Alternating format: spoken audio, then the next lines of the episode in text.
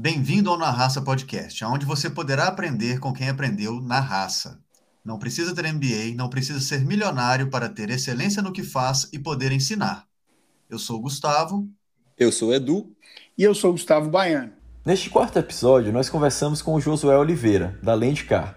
Após ter sido reprovado no colégio, ele foi levado para uma colônia de férias bastante peculiar pelo seu pai, onde percebeu que precisava se qualificar para o mercado de trabalho. Através de cursos técnicos, ele entrou na mecânica automotiva, trabalhando em concessionárias de carros populares, em seguida de luxo, ocupando postos de liderança. Sempre com a veia empreendedora, ele fundou a Lendcar, uma oficina especializada que virou referência na Bahia e em outros estados.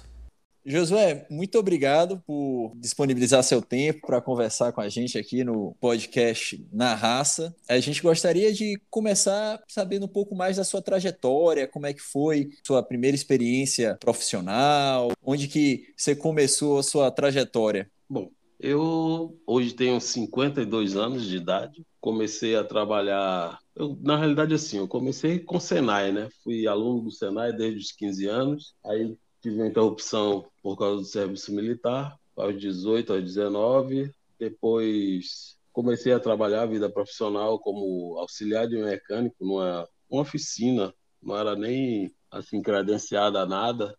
Depois ela se credenciou a Bosch, recebia muito material da Bosch e durante esse período daí a gente procurou fazer muitas especializações, principalmente na área de diesel, que era assim, para aquele momento era o que novidade também dava um valor maior de, de salário, né? A gente conseguia apurar um salário melhor. Aí, após dois anos nessa empresa, quase três, aí a gente saiu, foi tentar uma oportunidade numa concessionária. Foi quando a gente entrou na Cresalto, uma concessionária da Fiat, que ainda existe até hoje. Ela é, é das mais antigas do Brasil, desde 78 ela existe e trabalha com Fiat. E ali foi uma escola bastante boa para mim e trabalhei durante oito anos nessa empresa. Aprendi bastante. Lá, inclusive, iniciou essa questão de informática, né? Eu fiz vários cursos do, da Fiat e aí me destaquei exatamente porque tive facilidade e um apoio bom para aprender informática. Aí deslanchei nessa parte aí.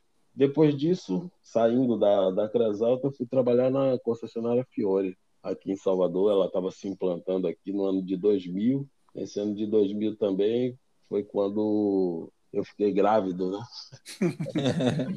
meu filho, que hoje me acompanha no meu serviço aí, ele foi fabricado nessa época aí. 2001 ele nasceu. E interessante lá na Fiore foi que com um mês eu entrei para tomar conta de veículos novos assim, verificar as avarias, fazer a revisão inicial do, dos veículos, ver se tinha alguma pendência, alguma campanha para ser feita, e aí no final das contas, é, um mês, com um mês eu fui promovido para ser supervisor de seminovos, exatamente por causa dessa parte que tinha facilidade já com a informática, e muita coisa disso daí a gente conseguiu colocar em prática lá, e o pessoal lá tinha a carência, além da carência, tinha a visão de reconhecer os funcionários que ela já tinha. Era um, uma situação assim, tipo, vou aproveitar a mão de obra que eu tenho aqui, vou, tipo, vou promover o cara aqui, um aumento de salário aqui é mínimo, mas o cara recebe um cargo e esse cargo para ele funcionou muito bem, funcionava muito bem, porque todo mundo que era promovido era um profissional de alguma área, depois disso ele passava a ser supervisor daquela área sendo supervisor da área, a gente sentiu assim, um, inflar, um inflar no ego, a gente estava um pouco mais acima, poxa, supervisor. E isso fazia a gente se dedicar mais ainda ao trabalho. Eu levei mais dois anos lá na empresa, e aí foi a minha primeira tentativa em ter oficina. Eu montei uma oficina para prestar serviço para essa empresa onde eu trabalhava, a Fiore. Daí Entendi. deu certo durante dois anos também. E aí depois disso eles internalizaram o serviço a partir de um cronograma, de um, o nome exato não seria cronograma, eu esqueci agora o termo, organograma. Boa. Que eu havia que eu havia preparado, porque a gente precisava de equipe, né? E aí a experiência de vida ela foi ensinando para a gente que a gente precisava de algumas pessoas que fizesse algumas funções e aquela cabeça pensante ali distribuindo esses serviços. É, eu funcionaria como uma espécie de gerente, mas aí não deu tempo de implantar esse organograma, fui fazer o serviço externo, prestando serviço exatamente a ela, e depois disso, quando esse organograma foi implantado, aí eu fiquei de fora, não fui aproveitado. Fiquei aí tentando o mercado durante um período, não deu certo, e aí quando foi no ano de 2008, surgiu essa oportunidade junto à Land Rover. Josué, você começou muito cedo a se especializar, né, buscar conhecimento lá no Senai. Uhum. Com 15 anos, você falou. A gente gostaria de saber, assim, o que foi que... Como que você chegou ao Senai? Como que foi a sua motivação? Né? E, e, depois saber também como que isso contribuiu, qual foi o impacto aí na sua trajetória. A história do Senai é massa. No ano anterior a isso, eu havia sido reprovado na escola. Aí meu pai é mestre de obras. Meu pai disse assim: esse ano que vocês perderam, eu e meu irmão, inclusive. Aí disse assim: esse ano que vocês perderam na, na escola, vocês vão passar agora na colônia de férias. O tempo das férias de vocês vai ser na colônia de férias. E aí levou a gente para trabalhar de servente de pedreiro. Oh, que... na hora.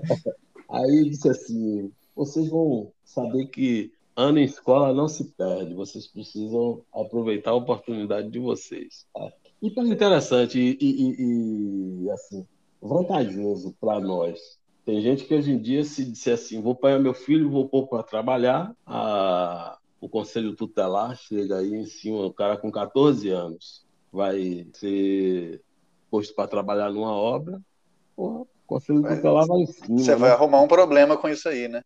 E, esse, Josué, é um tema que a gente já falou uma vez aqui no, num episódio né, do nosso podcast, e realmente é uma coisa que, enfim, a gente não precisa falar sobre isso, mas é, eu entendo que essa experiência profissional cedo é uma coisa interessante que ensina muito, né? É, conta pra gente como é, que, como é que foi essa colônia de férias aí. Você lembra como é que você se sentiu? o que, que você viu? Como é que foi? Colônia de férias, então. Qual é o short de vocês de, de jogar bola, o tênis de jogar bola e a camisa de jogar bola. Vamos lá, todo mundo vai para colônia de férias hoje, a partir de hoje. Oba! Seis horas da manhã, o homem aí bate no pezinho na cama. Bora, rapaz. Oxi, tá esquecendo que, que tem a, as férias começam hoje? Aí vamos lá, todo mundo empolgado, daqui a pouco entra no carro. Ele já tinha carro nessa época, um Corcel 2. Nós aprendemos a dirigir nesse carro. Chegando lá na situação de se apresentou ao almoxarifado disse: Esses dois meninos aqui são meus filhos. Não existe privilégio nenhum por conta disso. Pegue as duas canetas mais novas, com o cabo mais grosso, para entregar a eles. O que eram as canetas? Duas pás. um cabo bastante áspero. E aí a gente pegou as, as pás e aí ele está pensando que a gente vai levar essas pás para algum lugar e deixar lá, não.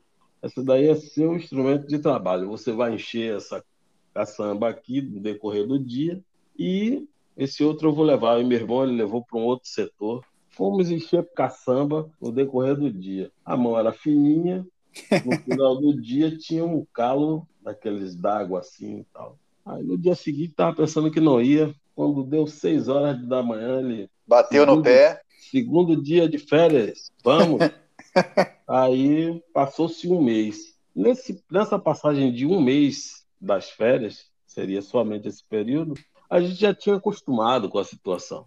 Aí tinha uns amigos na rua e todo mundo naquele alvoroço para querer sair no carnaval. Isso era o mês de janeiro, carnaval em fevereiro. Aí, por incrível que pareça, era somente para a gente ficar de castigo. A gente recebeu dinheiro por isso. Aí, no final do mês, recebemos um envelope com um valor considerável. Dava para pagar o bloco no carnaval, saía com chiclete com banana naquela época. Uh, o bloco chamava assim: Traz a Massa, 1984. Não esqueço nunca. Foi o melhor carnaval da vida, foi aquele ali. Aí no, no mês seguinte, os amigos da rua, que a gente chegava à noite, tinha aquele bate-papo da galera da rua, aí o pessoal ficava escutando aquelas histórias a gente contar. Quando foi no mês seguinte, eles perguntaram: pergunta seu pai se não dá para a gente ir também.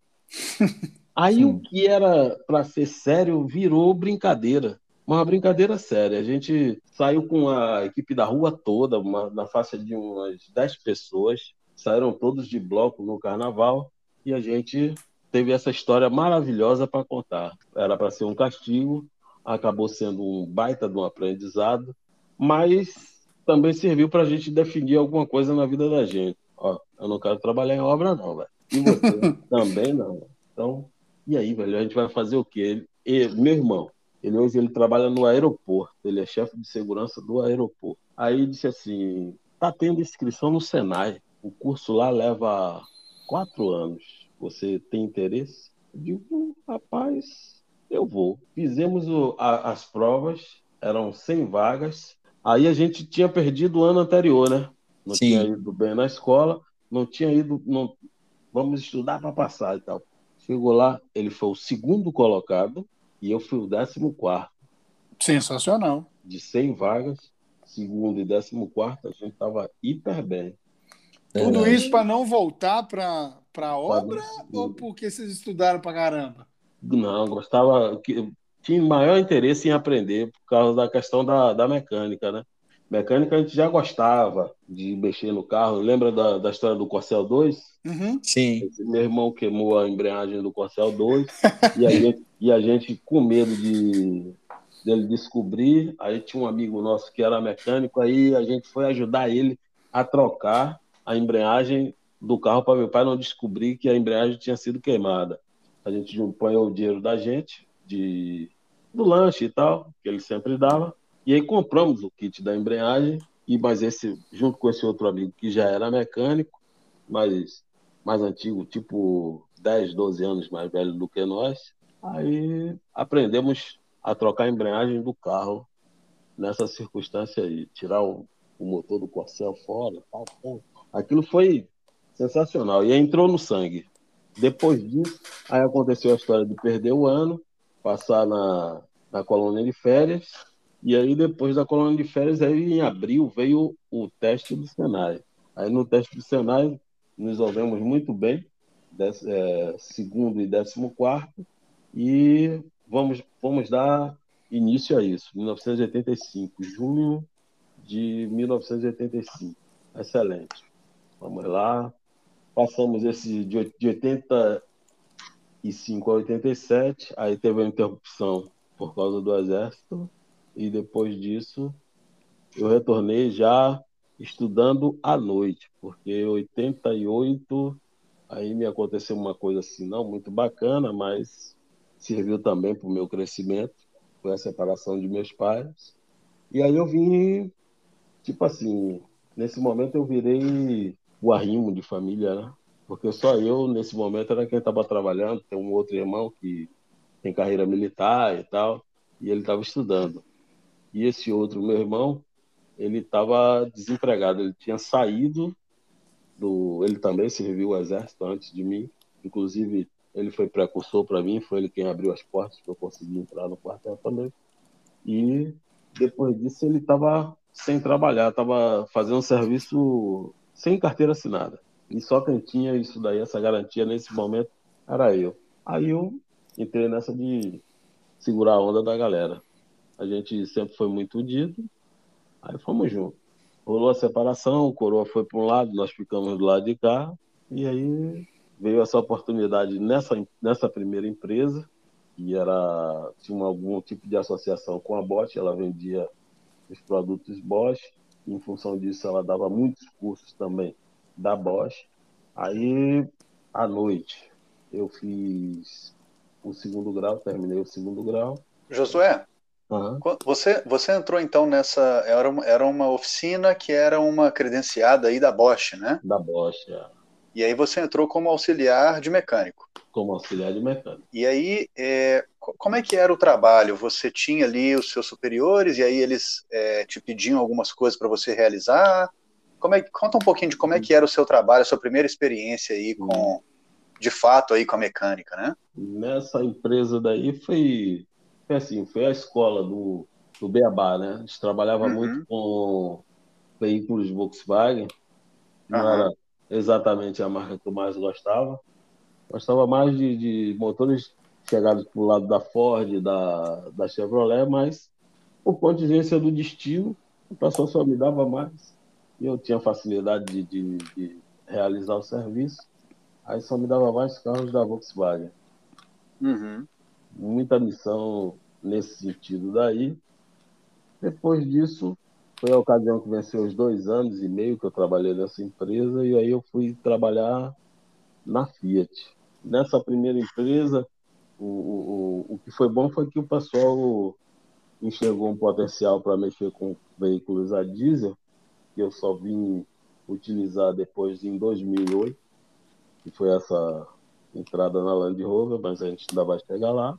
E aí esses cursos noturnos, intercalando com o colégio à noite, eles me serviram bastante, porque é o que preconiza né, a mecânica, a gente não esquece nunca. Ela veio como base para a gente até o dia de hoje.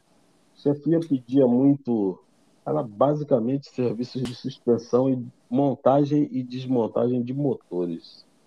Não tinha muita a parte que eu gostaria muito de ter aprendido naquela época, que seria transmissão, mas eles não davam muita oportunidade, porque era assim, tipo coisa para os mais velhos, né?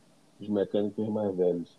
Como eu estava chegando ali com alguns meses e depois, quando eu atingi a maturidade suficiente, aí eu saí da empresa e fui trabalhar na, na concessionária da Fiat. Inclusive, eu conheci a Fiat num desses treinamentos que a Bosch ela me, me proporcionou. Aí eu conheci um, um mestre lá de Recife, o Arthur Lira. Por incrível que pareça, o nome dele é semelhante ao do presidente da Câmara. não é o mesmo não, né, Josué? Não é, não é a mesma pessoa não, porque esse tinha uma carecona bonita. A, testa, a testa dele ele ia até a metade da, da cabeça. Assim. Cara, mas pense um pernambucano, gente boa. E bom de memória, viu? Porque o sujeito ele me conheceu em 89, durante um curso no Senai, um curso noturno, uma apresentação, inclusive, de transmissão da Fiat. E aí, a partir disso daí, eu passei a gostar muito da Fiat. E aí, em 1990, apareceu uma oportunidade no jornal e essa concessionária ela estava precisando de mecânicos lá na, na, no quadro delas. Eu aí fui lá e apresentei o meu currículo. Aí, como tinha lá, e o pessoal dava muito cartaz, muito valor a quem tinha servido Forças Armadas, aí isso daí contava bastante no currículo. Eu fui aceito assim. Quando fui trabalhar com esse gerente, ele era uma espécie de um sargentão. A gente era conhecido pelos números, não pelos nomes. Trabalhei durante oito anos nessa empresa. Essa Cresalta, ela para mim funcionou muito mais assim como uma, uma escola do que em qualquer outro lugar. Josué, isso foi. É, teve uma. Era Fiore, eu não lembro se eu anotei o nome certo Fiore aqui. Foi depois, Fiore foi depois que eu saí da, da Cresal. Uhum. aí foi onde eu, eu comecei a, a frequentar os níveis mais. Foi lá que você foi, de... você foi supervisor, né? Lá que eu fui supervisor. Quando uhum. eu cheguei para trabalhar na Cresalto, eu era fui admitido ainda como auxiliar de mecânico, que era o que tinha na minha na minha carteira e depois eu fui classificado. Mas uhum. assim, funcionava como o líder de uma linha de revisão. Eram três etapas. A primeira etapa se fazia alguns alguns serviços e eu era uma espécie de revisor dos serviços dos outros e fazia afinação de motores porque eu já tinha essa facilidade, né, do, do outro serviço anterior, eu já tinha essa facilidade, então aí eu tinha essa função de ser o revisor do serviço dos outros dois, da linha, que eram três nessa época, e eu determinava para o, o salão da oficina se o carro precisava de fazer algum ajuste. Aí eu olhava, precisa trocar a pastilha de freio eu sinalizava para o pessoal fazer orçamento e passar para o cliente. O seu carro precisa trocar a pastilha de freio, precisa trocar alguma outra coisa e tal. E aí o pessoal sempre botava isso para frente. Ô, Josué, Teve uma coisa que você, que você citou quando você comentou, né, sobre você ter se tornado supervisor, que eu achei até interessante. Você falou que é, por você ter sido promovido, né, uhum. isso aí causou, vamos dizer assim, acho que as palavras que você usou foi é, inflou o ego um pouco, né? Isso. Me conta um pouquinho sobre isso aí. Você foi promovido e como é que você se sentiu? Por que que você por que, que você acha que você passou a se dedicar mais? Você acha que era porque você era mais visado, mais cobrado? As pessoas olhavam para você como uma pessoa ali a, a, seguir? Como é que foi isso? Primeiro que era diferentão, né? O restante, todo mundo era assim. Eu não gosto do, do termo, mas infelizmente eu. Não, pode é falar. Tem. É o que tem. tem. Eu, eu, era o único negão supervisor no meio da, uhum. da situação toda. Entendi. E aí o pessoal abraçava muito essa história. Uhum. E assim, pô, só tem você aqui, velho. O restante aí, ninguém quer nada, não. E aí eu, pô, não, tem que puxar mais alguém aí. aí ficava tentando animar mais algum colega e tal, para ver se trilhava o mesmo caminho, mas assim, como a turma não, que... minha... a turma não queria nada com a dureza, né? Isso. Não, não era tanto assim a dureza, é, é questão de evoluir. Tipo assim, pô, você está fazendo hoje aqui o serviço brabo, o serviço pesado, mas você tem capacidade de, de fazer um serviço mais intelectual, de você é, é, é colocar algumas ideias e essas ideias darem certo e as pessoas valorizarem, porque eu acho que o principal nessa, nessa fase da vida foi exatamente isso você ter algumas ideias e essas ideias elas serem aproveitadas e serem encampadas. Tanto sim que essa questão do organograma, que a posterior foi implantado, eu nem a matriz em Sergipe ou em, em, em Recife, ela não tinha pensado nisso. E de repente eu entreguei um croquisinho. Oh, isso aqui deve funcionar assim, desse jeito, desse jeito e utilizava-se sempre o serviço de oficinas externas, mas só que a gente, assim, a nível de financeiro, a gente não era muito bem reconhecido, não. Existia a questão do, do, do reconhecimento, o incentivo. Pô, você tá bom pra caramba. Aí, sempre fazendo elogios, essas coisas, mas do ponto de vista financeiro, não era bom, não. Esse grupo PARV hoje, né? Como eles chamam, PARV, eles não são bons a nível de remuneração. Mas, assim, para reconhecimento, para apanhar pessoas novas e destacar, tirar dali do limbo, tirar, às vezes, assim, é uma pérola, vou tirar da lama e vou pôr aqui no destaque. Eles são bons para isso. E eu, eu senti esse termo que eu usei agora aqui, tirar a pérola da lama, eu, eu me senti dessa forma, como se eu tivesse sido tirado da lama e colocado numa, numa situação bacana. Quando eu, você foi promovido, né? Como fui quando fui promovido. Uhum. Achei excelente. E aí eu trabalhava assim, era uma espécie de gerência. As ideias que eu, que eu coloquei, elas foram adotadas e melhoraram a, a, a dinâmica do trabalho. Tipo isso aí. Ô Josué, é. aí foi então. Isso era na Cresalto já? Não, aí Não, já é na Fiore, Fiore. Na Fiore. Aí já foi na Fiore. Isso. E aí foi nesse na Fiore que você saiu para montar uma oficina para prestar serviço. Isso. Ô, Josué, conta pra gente como é que foi a identificação dessa oportunidade, né? Como é que você chegou e falou assim, ah, vou é, sair aqui da, do meu emprego e tal, e montar essa. Como é que você calculou se valia a pena ou não? E como é que foi montar mesmo a oficina? Você chamou alguém para participar com você? Como é que foi isso? Foi tudo no improviso. Existia a oportunidade, ninguém para abraçar essa oportunidade e o que eu observava era o seguinte: semanalmente, isso em 2000, existia aí um ganho, um ganho semanal em torno de 10 mil reais por semana. Isso bruto. Você depois disso você ia deduzir as despesas, mas o bruto que saía em termos de notas e eu comecei a, a situação assim só entregando o serviço. Pegavam carros, eu sabia o que era que precisava fazer, avaliava o carro e entregava para as oficinas. Aí depois, quando eu passei a receber esses carros sendo uma oficina, eu disse, bom, aqui eu já sei o que, é que eu vou fazer para fazer o serviço bem feito, gastar pouco e entregar o carro bem, para o carro não dar retorno e a partir daí gerar o meu lucro. Bom, eu consegui eu bastante êxito nessa época.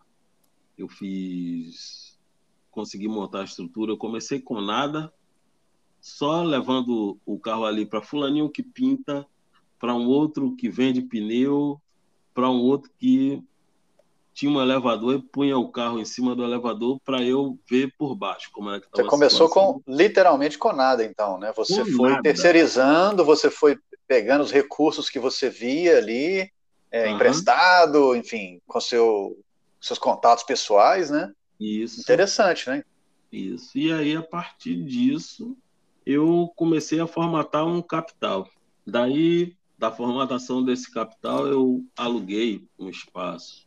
E aí comecei a fazer os serviços, consegui, não consegui um elevador, óbvio, porque era muito caro para a época, mas consegui um macaco, alguns cavaletes e tal, e aí fazia essa parte de mecânica eu mesmo fazia, mas tinha uma pessoa que fazia para mim com ajudante o serviço de pintura. E assim a gente foi virando sempre as situações. Aí levamos dois anos fazendo a situação nesse desse modo, até que um dia o pessoal disse, ah, a gente vai implantar um organograma aí. Aí o, o, cara que veio falar comigo me apresentou o tal do organograma. Eu disse, ah, e aí, já viu ali embaixo ali o copyright? Onde está ali? Quem foi que fez esse organograma que você está apresentando aí? Quando foi olhar lá no fundinho, lá embaixo, tinha lá a assinatura do rapaz.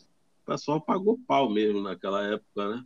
Mas, infelizmente, isso não foi bom para mim, porque o serviço passou a ser feito internamente, que era o meu desejo, enquanto eu ainda era funcionário da empresa.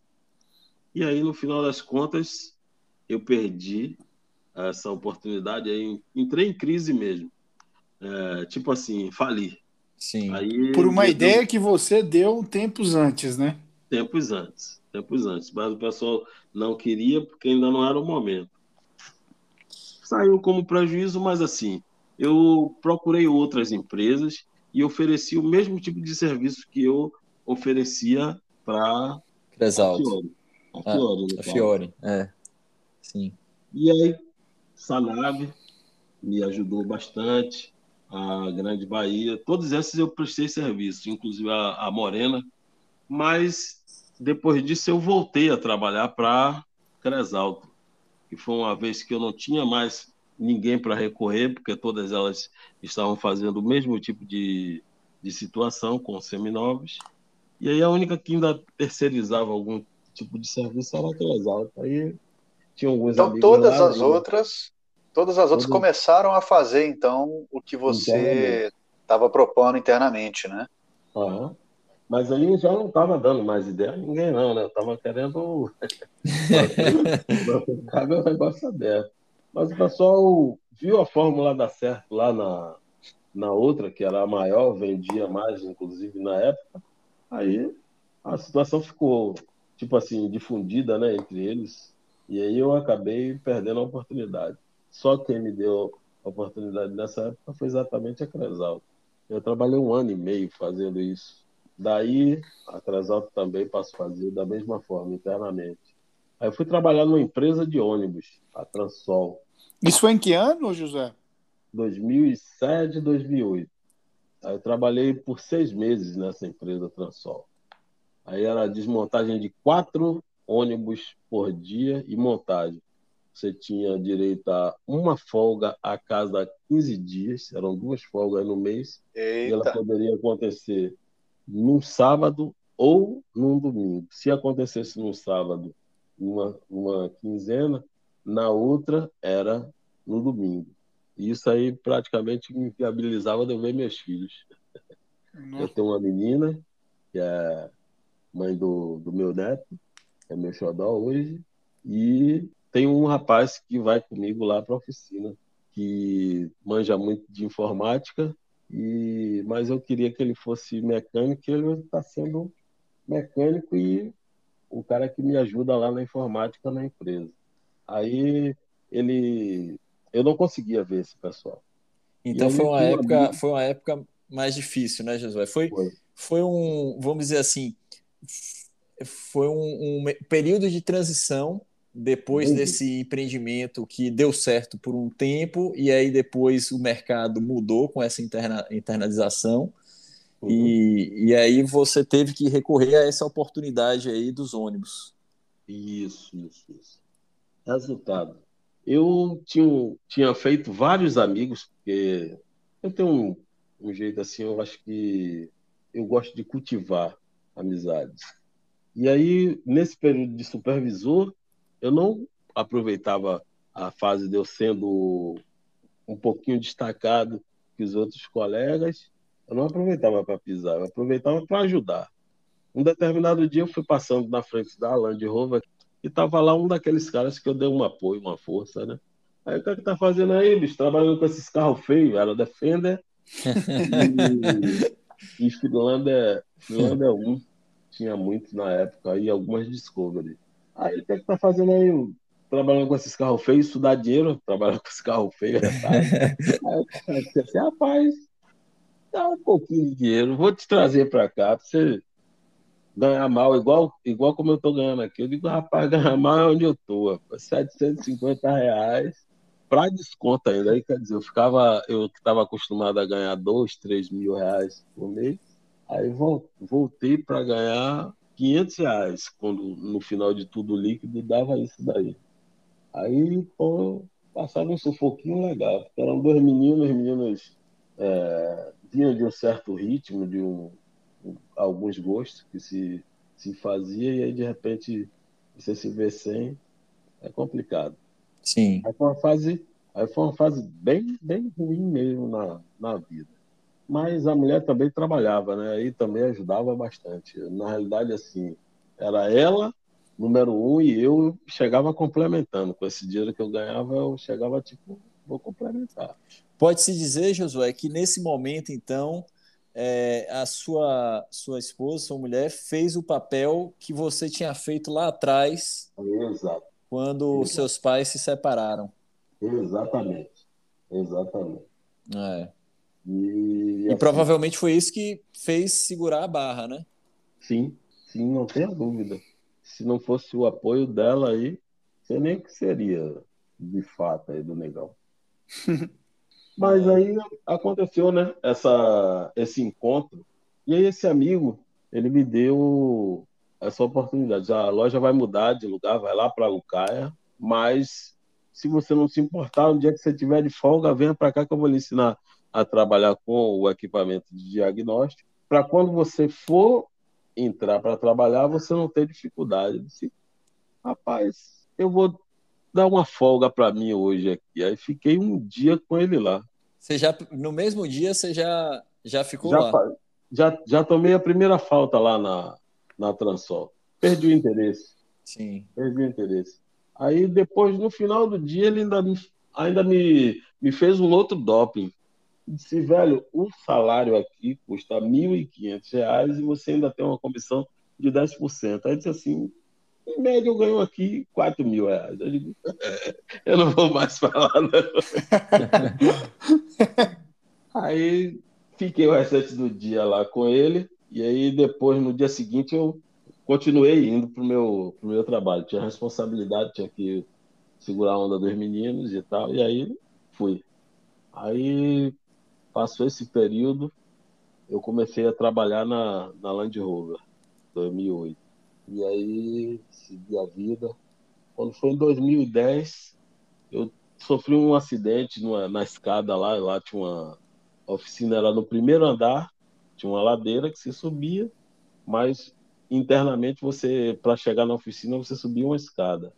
Aí eu subindo, eu descendo essa escada, a gente trabalhava muito, assim, fazendo hora extra, trabalhando à noite. Isso era bom, porque o pessoal olhava quem estava se esforçando para fazer as coisas e dizia-se que na abertura de uma segunda loja é, a oportunidade de, de estar à frente, assim como um chefe de equipe ou um chefe de oficina, seria dada para essas pessoas que demonstrassem mais empenho em resolver os problemas. E aí a gente ficava, sempre depois do horário, o pessoal passou a observar isso. Aí eu, eu indo buscar um, uma pizza, que a gente sempre à noite é, fazia um lanche para ficar até 8, 10, 10 horas da noite. A gente, quando dava sete e meia, a gente sempre dava uma parada para comer essa pizza. Aí eu tropecei na, na escada e aí, para não cair de frente, não me arrebentar todo, eu prendi o braço no corrimão da escada. Aí abri o ombro, eu sinto dor disso até hoje. Eu tinha passado, mas agora, depois de alguns anos, foi 2008, quando foi agora em 2020, depois do Covid, aí ele, essa dor voltou, está me acompanhando aqui até o dia de hoje. Aí eu fiquei seis meses afastado da empresa. Mas o pessoal não esqueceu de mim, não. Disse, ó, você vai trabalhar agora num negócio lá mais suave. Agora vai ser a oportunidade de você fazer seu nome.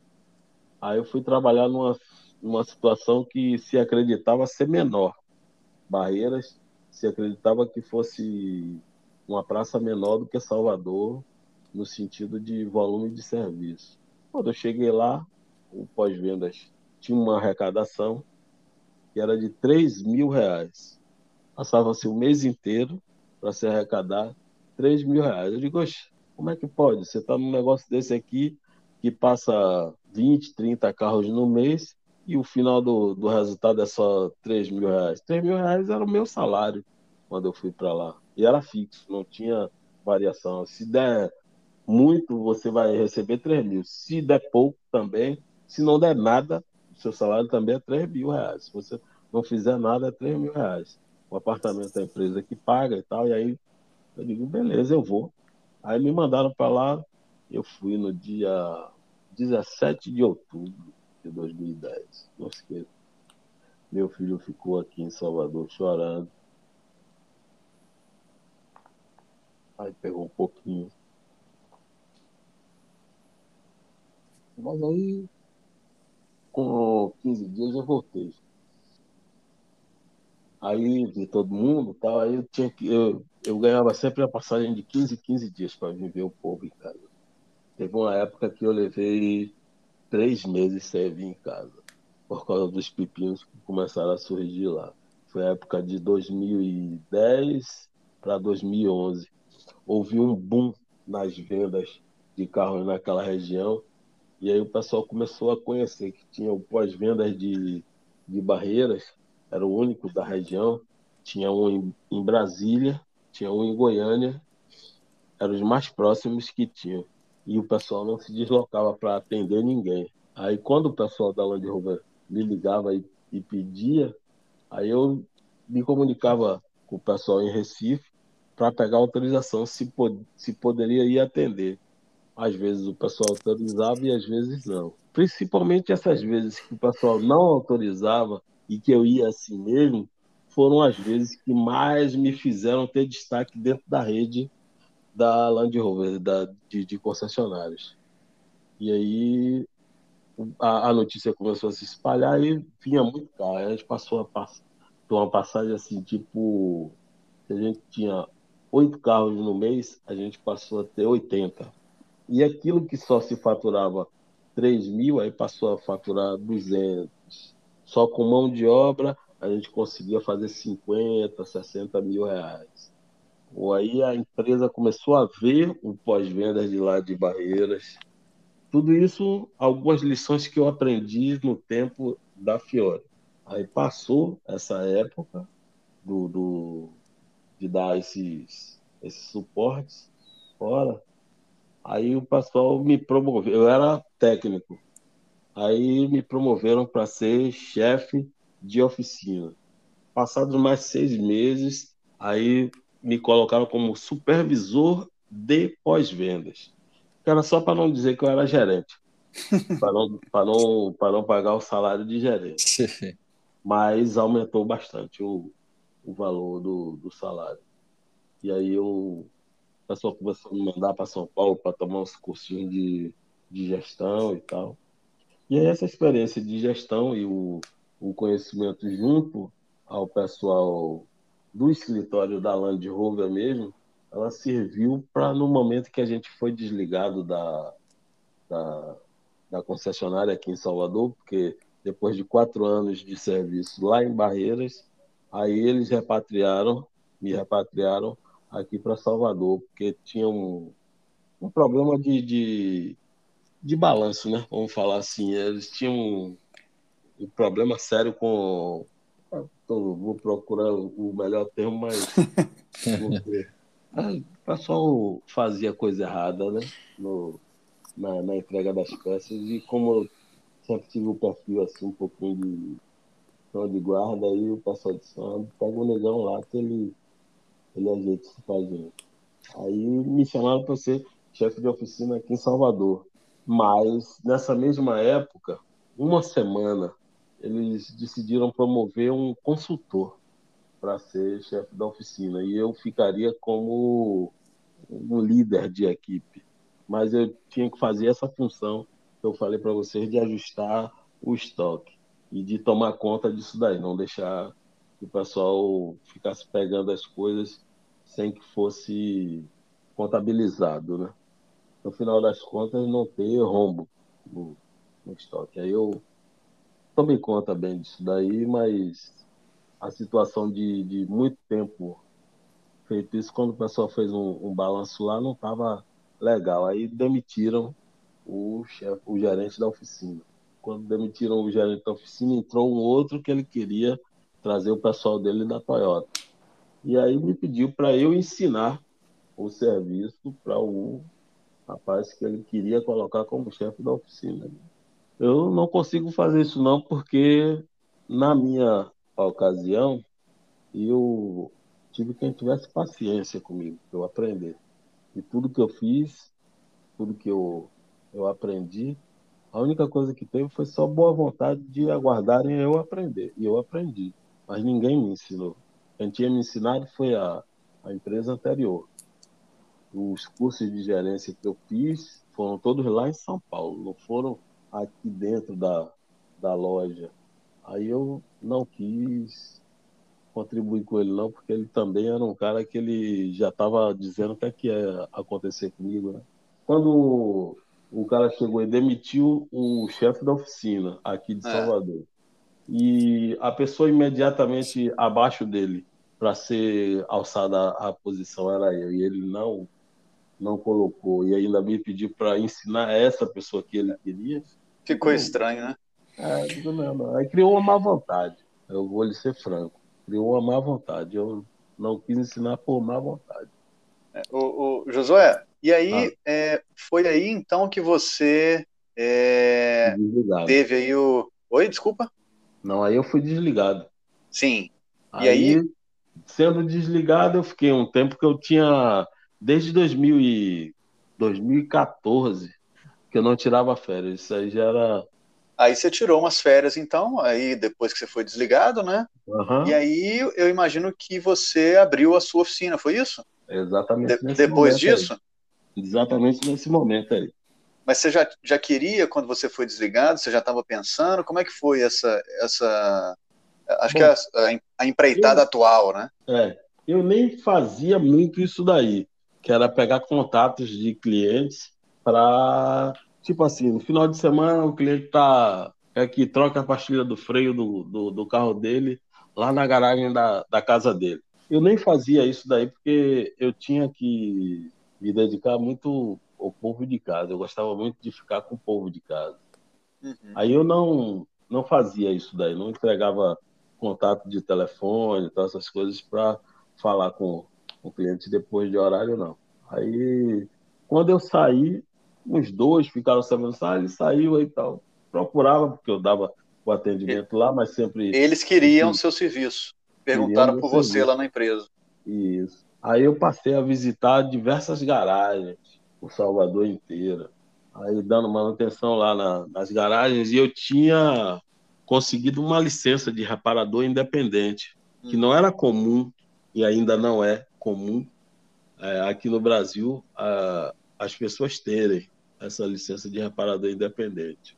Mas devido ao contato com o pessoal no escritório da Land Rover, aqui no Brasil, no Ibirapuera, aí eu consegui isso daí. E Ou seja, é, é uma. José, desculpa, mas é, é uma licença da própria marca, é isso? A fabricante que concede? É uma licença para você utilizar o equipamento de diagnóstico.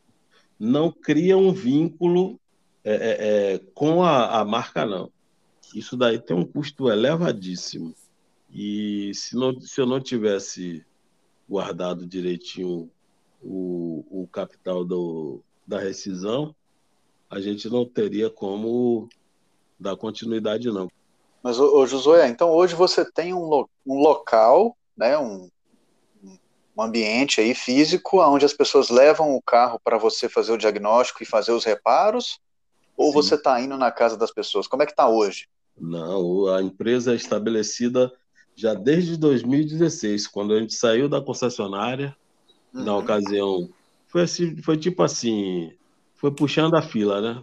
Saiu uhum. o chefe da oficina, depois na sequência fui eu, e aí o que estaria na, na ordem de sucessão seria a Dailton, aí também foi demitido, e aí foram sendo demitidos paulatinamente um a um. E aí, desde então, você formalizou essa isso. a empresa que hoje você trabalha, né? Isso, isso. O nome fantasia de Landcar Assistência. Oficina lá onde eu conheci Eduardo Viana. Aí a gente abriu a oficina no dia 12 de maio. Primeira semana, que eu estava acostumado aí nas, nas garagens, aí não entrou ninguém, a gente ficou desesperado. Foi um mês, um mês assim, até o pessoal saber que tinha, foi terrível. Nesse primeiro mês aí, como é que você começou então ir atrás dos clientes? Como é que eles chegaram? Como é que foi isso aí? Porque empresa sem cliente não, não tem como, né? Não tem como. A gente pensava assim, como a rescisão de, de, de contrato lá, ela deu um valor bastante expressivo, a gente tinha a capacidade de se manter talvez por um ano. Uhum. Na ocasião, aí foi a ocasião também que teve aquela baixa toda lá com Dilma e Companhia Limitada. Aí tudo parou. Foi semelhante ao Covid. Uhum. Tudo parou. Mas aí, quando surgiu a história de que tinha uma, uma oficina próximo da concessionária, que fazia o serviço com o mesmo know-how da concessionária e com o preço 50% mais barato. Uhum. Aí, essa história daí, ela correu, passou a correr. Mas correu, correu como? Você sabe como é que foi a primeira? Boca a boca. Eu nunca fiz uma propaganda, não. Na realidade, é assim, mesmo? Depois, depois, de, depois de um período, eu fiz um Facebook para a oficina. Uhum. E agora tem um Instagram também. Compartilha com a gente. Qual é o Instagram aí, Josué? O Instagram nosso é Landcar Underline Oficina. Pronto, que aí nossos, nossos ouvintes de Salvador já sabem aí, né? Os que eventualmente forem clientes da marca, o pois é. lugar é. certo para levar. Eu já estou seguindo. Landcar Underline Oficina. Aí você vê lá algumas fotinhas lá do tempo que a gente participou de treinamentos. Tem algumas coisas de nossos colegas lá que a gente conviveu. E tem principalmente as questões que a gente vive no dia a dia aí, normalmente. Aí a gente fotografa alguma coisa, faz um stories e coloca lá. Ó, tem até Mas... Márcio Vitor do Piscirico aqui, ó. É, então, esse é nosso amigo aí, rapaz. Nosso amigo, gente boníssima. Um cara simples pra caramba. Durval, teve mais um outro cantor lá, Cássio, cantor de arrocha do interior e tal. Pô, veio muita gente do interior, velho. E por incrível que pareça, gente de Barreiras vem até hoje. Tem gente daquela ocasião lá que até hoje liga, conversa com Josué e troca ideia e traz o carro aqui para a gente fazer, muito embora a gente já tenha alguns colegas fazendo lá na região, mas tem gente que ainda dá preferência de vir até Salvador para fazer os serviços com a gente. Região de Barra, Bom Jesus da Lapa, de Luiz Eduardo. Josué, só fazendo um, um parênteses, né? Para quem não conhece a Bahia, isso aí a gente está falando de distância de 900 quilômetros, mil quilômetros. Isso aí. Então, isso é, aí. é realmente uma, uma odisseia aí que mostra o prestígio da Lendcar junto aos consumidores, né? Os clientes da marca. É isso. A gente procura ser bastante transparente naquilo que a gente faz, é, procura ser assertivo também, sempre que a gente. Mas também, se não conseguir ser assertivo, a gente também não tem por que cobrar, não. Tem algumas coisas que a gente abdica, abre mão, para exatamente não comprometer a credibilidade. Mas, assim, sempre acertando. Na maioria dos casos, acertando e trazendo um resultado que satisfaça o cliente, né? o principal objetivo é exatamente esse: é trazer o cliente, o cliente se sentir atendido, não só por um bom bate-papo, por uma atenção que é fundamental, mas também e principalmente pela qualidade do serviço. Eu trouxe, levei meu carro lá, os caras resolveram o problema e tal. Isso é que é o, o fundamental na questão. Ô Josué, é, uma coisa me chamou a atenção aqui durante assim a nossa conversa, toda a sua trajetória, é uma coisa muito importante que, pelo que eu entendi, você fez ao longo da sua vida profissional inteira, que foi correr atrás de conhecimento. E hum. não só o de informática, mas também aquilo que era necessário para você prestar um serviço melhor. O quanto isso é relevante para você hoje na sua, na sua oficina, na, na, na lei de car, e como que você incentiva os seus funcionários a fazer isso? Então, continuo fazendo isso aí, é, buscar o, o, próprio conhecimento, exatamente para não, não ficar para trás. Né? O mercado ele é, um, é, é, bastante dinâmico. E hoje você tem quantos funcionários, Josué? A gente já chegou a ter 10, hoje em dia a gente está com 7. Aí esses meninos dos treinamentos a gente fez enquanto estava presencial, né, ainda enquanto podia, a gente fez dois deles técnicos formados pelo Senai e um técnico em transmissões automáticas, no caso. Né? É excelente ele, está dando um, um bom resultado para a gente e a, e a valorização, que é principal, eu acho fundamental, é exatamente isso, a valorização financeira do funcionário. A gente, antes de, de, de pensar em retirada de prolabore, essas coisas, a gente pensa primeiro em pagar fornecedores e os funcionários. Aí, se sobrar, se sobrar, aí a gente se premia com alguma coisa. Tem que pagar as contas em casa também, né? Outra questão é com relação a problemas de saúde. Você não depender do sistema único de saúde. Você não ficar à mercê disso daí. Todos eles lá também contam com a mesma coisa que a gente contou durante os anos que a gente foi funcionário da, da Rota Premium, que era, era a nossa concessionária aqui, né?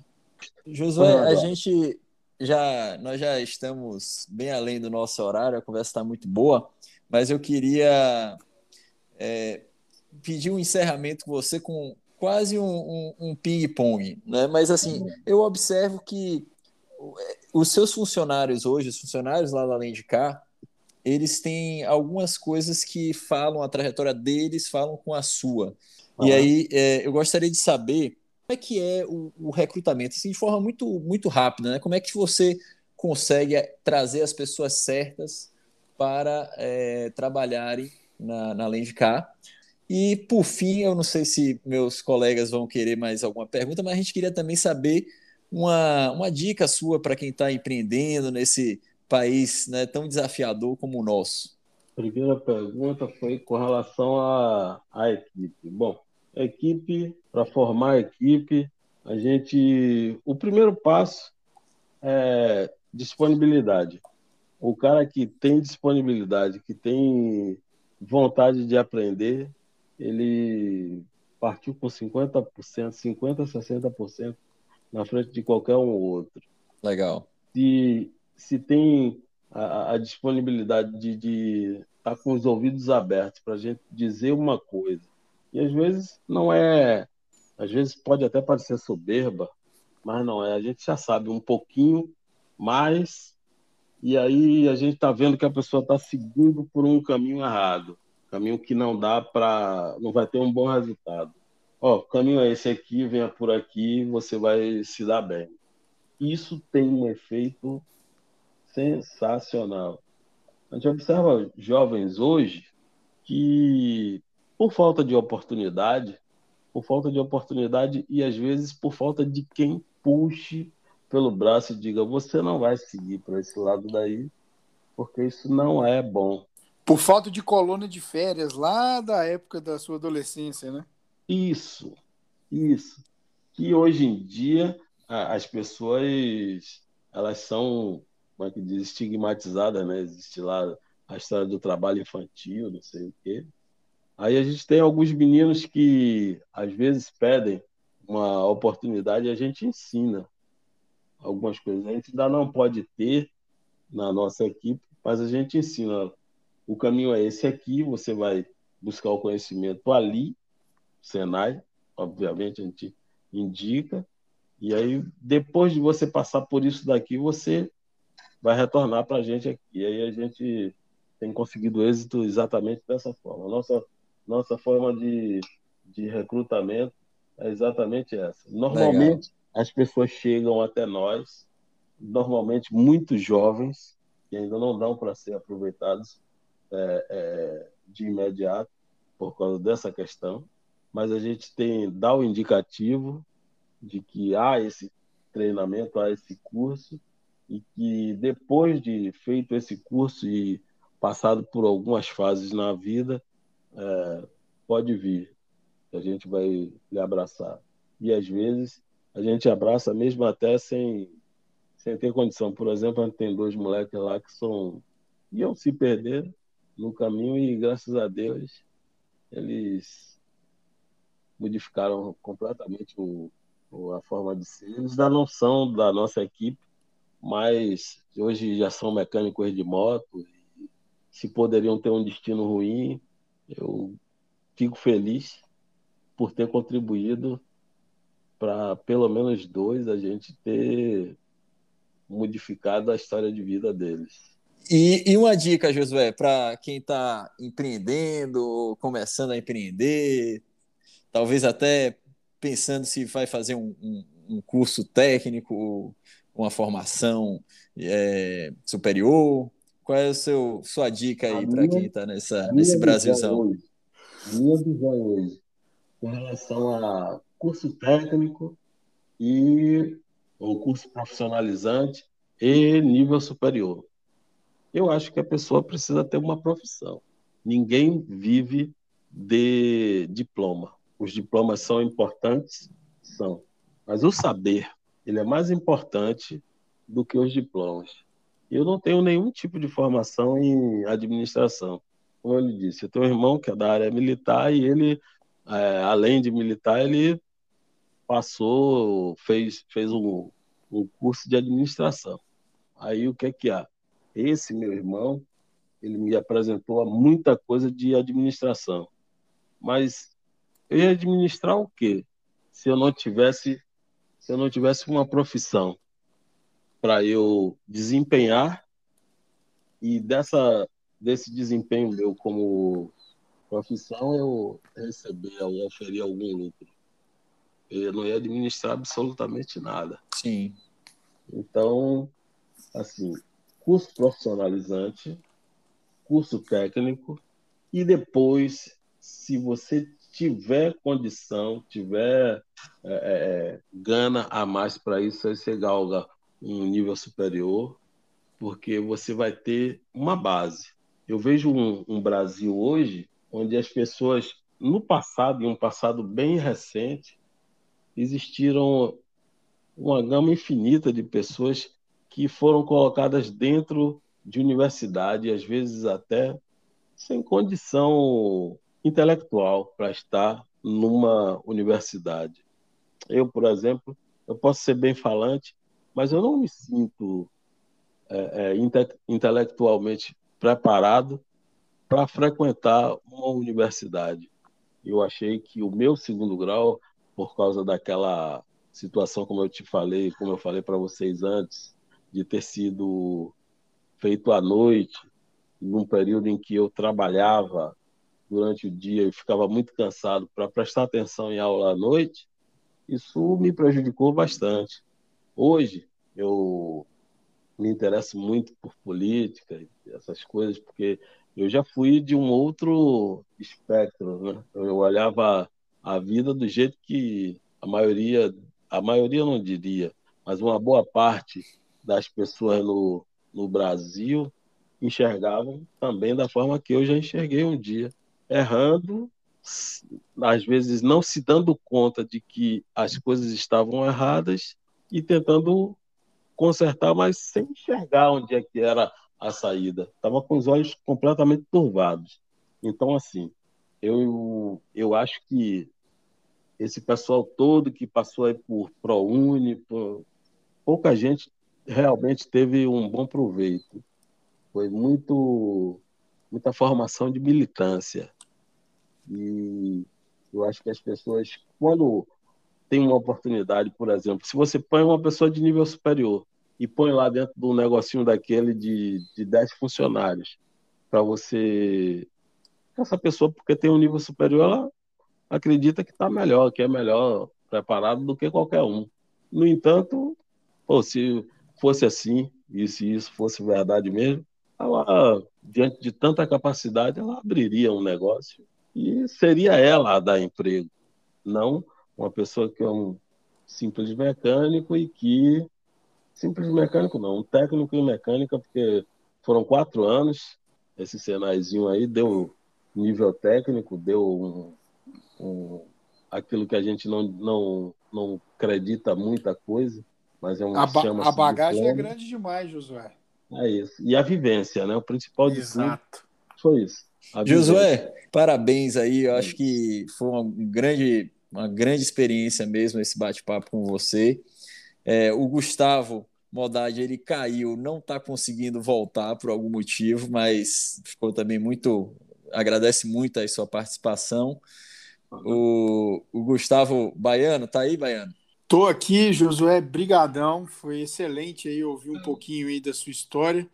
É, quando a gente estiver visitando a Bahia, eu e o outro mineiro aqui, tenho certeza que Infelizmente, ainda não com um carro para você poder me ajudar, mas nós vamos dar uma passada aí para fazer uma muvuca. Venha, velho, venha, que aqui é porreta demais. É... É, é, é o Eduardo pode lhe dizer bem aí. Isso aqui é, é show de bola. Assim, eu só não vou poder te levar para tomar umas duas cervejinhas, porque eu não bebo, né? Não posso, é, é, por causa de, de de questões de doutrina religiosa, a gente não, não pode oferecer aquilo que a gente não faria para a gente mesmo. Mas te levar nos lugares bacanas, você vê a nossa Bahia aí, pô, conte comigo, velho. A terra é e boa assim, demais. A terra é bacana, a terra é porreta, como diz o baiano. Ela é porreta. Ó, Bom, muito obrigado, viu, Josué? Valeu. Obrigadão. Se eu, se eu puder deixar um conselho. Opa, claro. Para para a juventude, eu digo só o seguinte: aprenda uma profissão e seja produtivo. Porque Perfeito. pobre, pobre é quem não produz. Perfeito, Josué.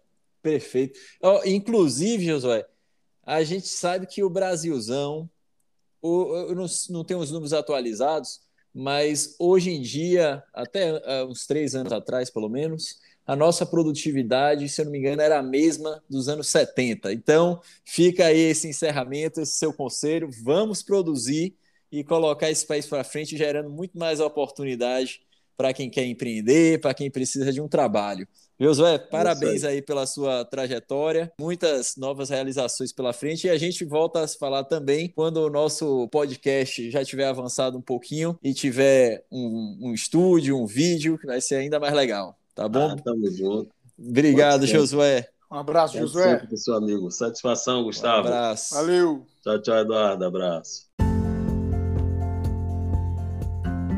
Pessoal, esse foi mais um episódio do Na Raça Podcast e esperamos que tenham gostado.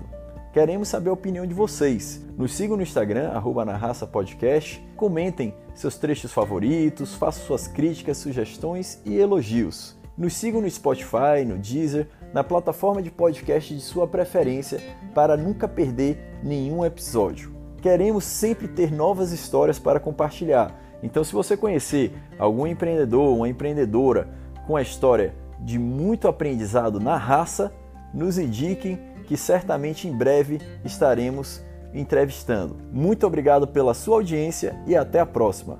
Valeu, gente. Muito obrigado. Até o próximo episódio. Valeu, pessoal. Muito obrigado. Um abraço.